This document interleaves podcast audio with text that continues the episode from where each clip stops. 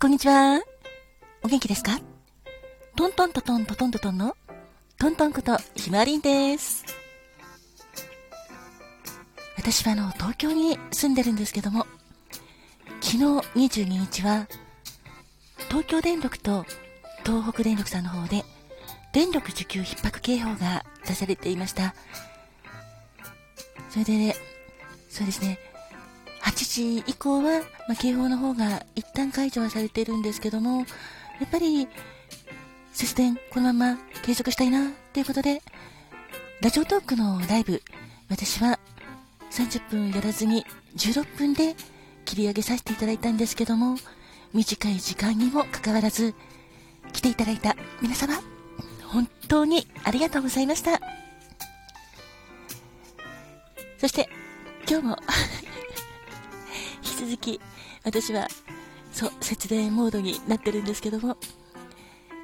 ただあの、湯たんぽのあったかさとか、着る毛布の本当に素晴らしさを感じて、うわーいってね、思ってましたけど、本当に限りある資源大切にしたいなって思っています。そんなわけで、実は3月22日、昨日は世界水の日でもありました。世界水の日。1992年、平成4年の国連総会で3月22日に、まあ、記念日に制定された国際デーなんですけども、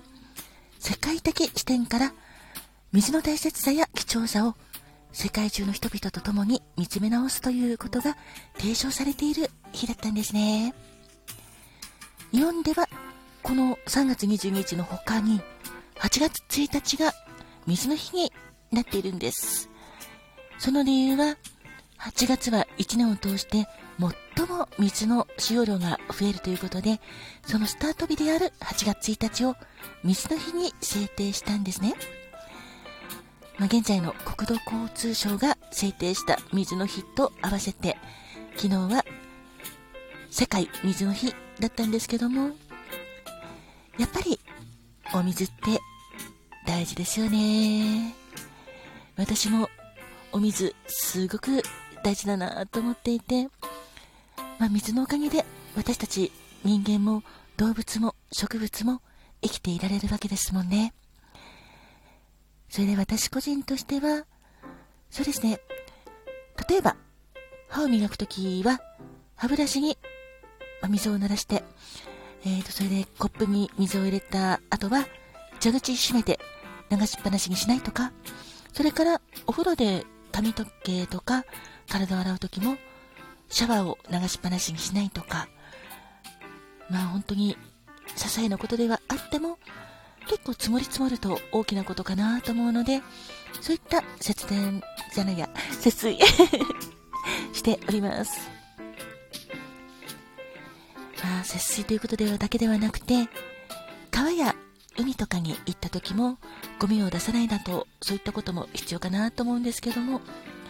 実は先日、私、河原ちょっと散歩した時に、こんな光景に出会いました。それは、あの、私いつもバッグにビニール袋入れてるんですけどね、それでゴミとか時々あったら拾うんですけども、私がそんな感じでゴミを拾おうかなと思ってたら、なんと、その河原の近くに、あの、グラウンドがありまして、そこのグラウンドを使ってた少年野球チームの人たちかなと思うような小学生の子供たちがゴミ拾いをしてくれていたんです。で、私が落ちてる、まあ、空き缶拾って、そのまま私はもういつも自分の家のゴミに捨ててるので、持って帰ろうかなと思ったら、すいません、ありがとうございます。いいですよ、僕たちやるんで、ありがとうございましたって言って、それで私が拾った空き缶を自分たちの大きなゴミ袋に入れて一緒に持って行ってくれることになりました。いや、本当にすごいね、すごいなと思って、ありがとうって言って感謝したんですけども、本当にいい子たちで、私は心がほっこりあったかくなりました。その子供たちの近くには、コーチらしき男性も頭下げて、ありがとうございますって言ってたので やっぱり一緒にね、ゴミ拾いをしていたその子供たち、大きくなってからも立派な大人に成長してくれるんだろうなって思います。本当にありがとうございました。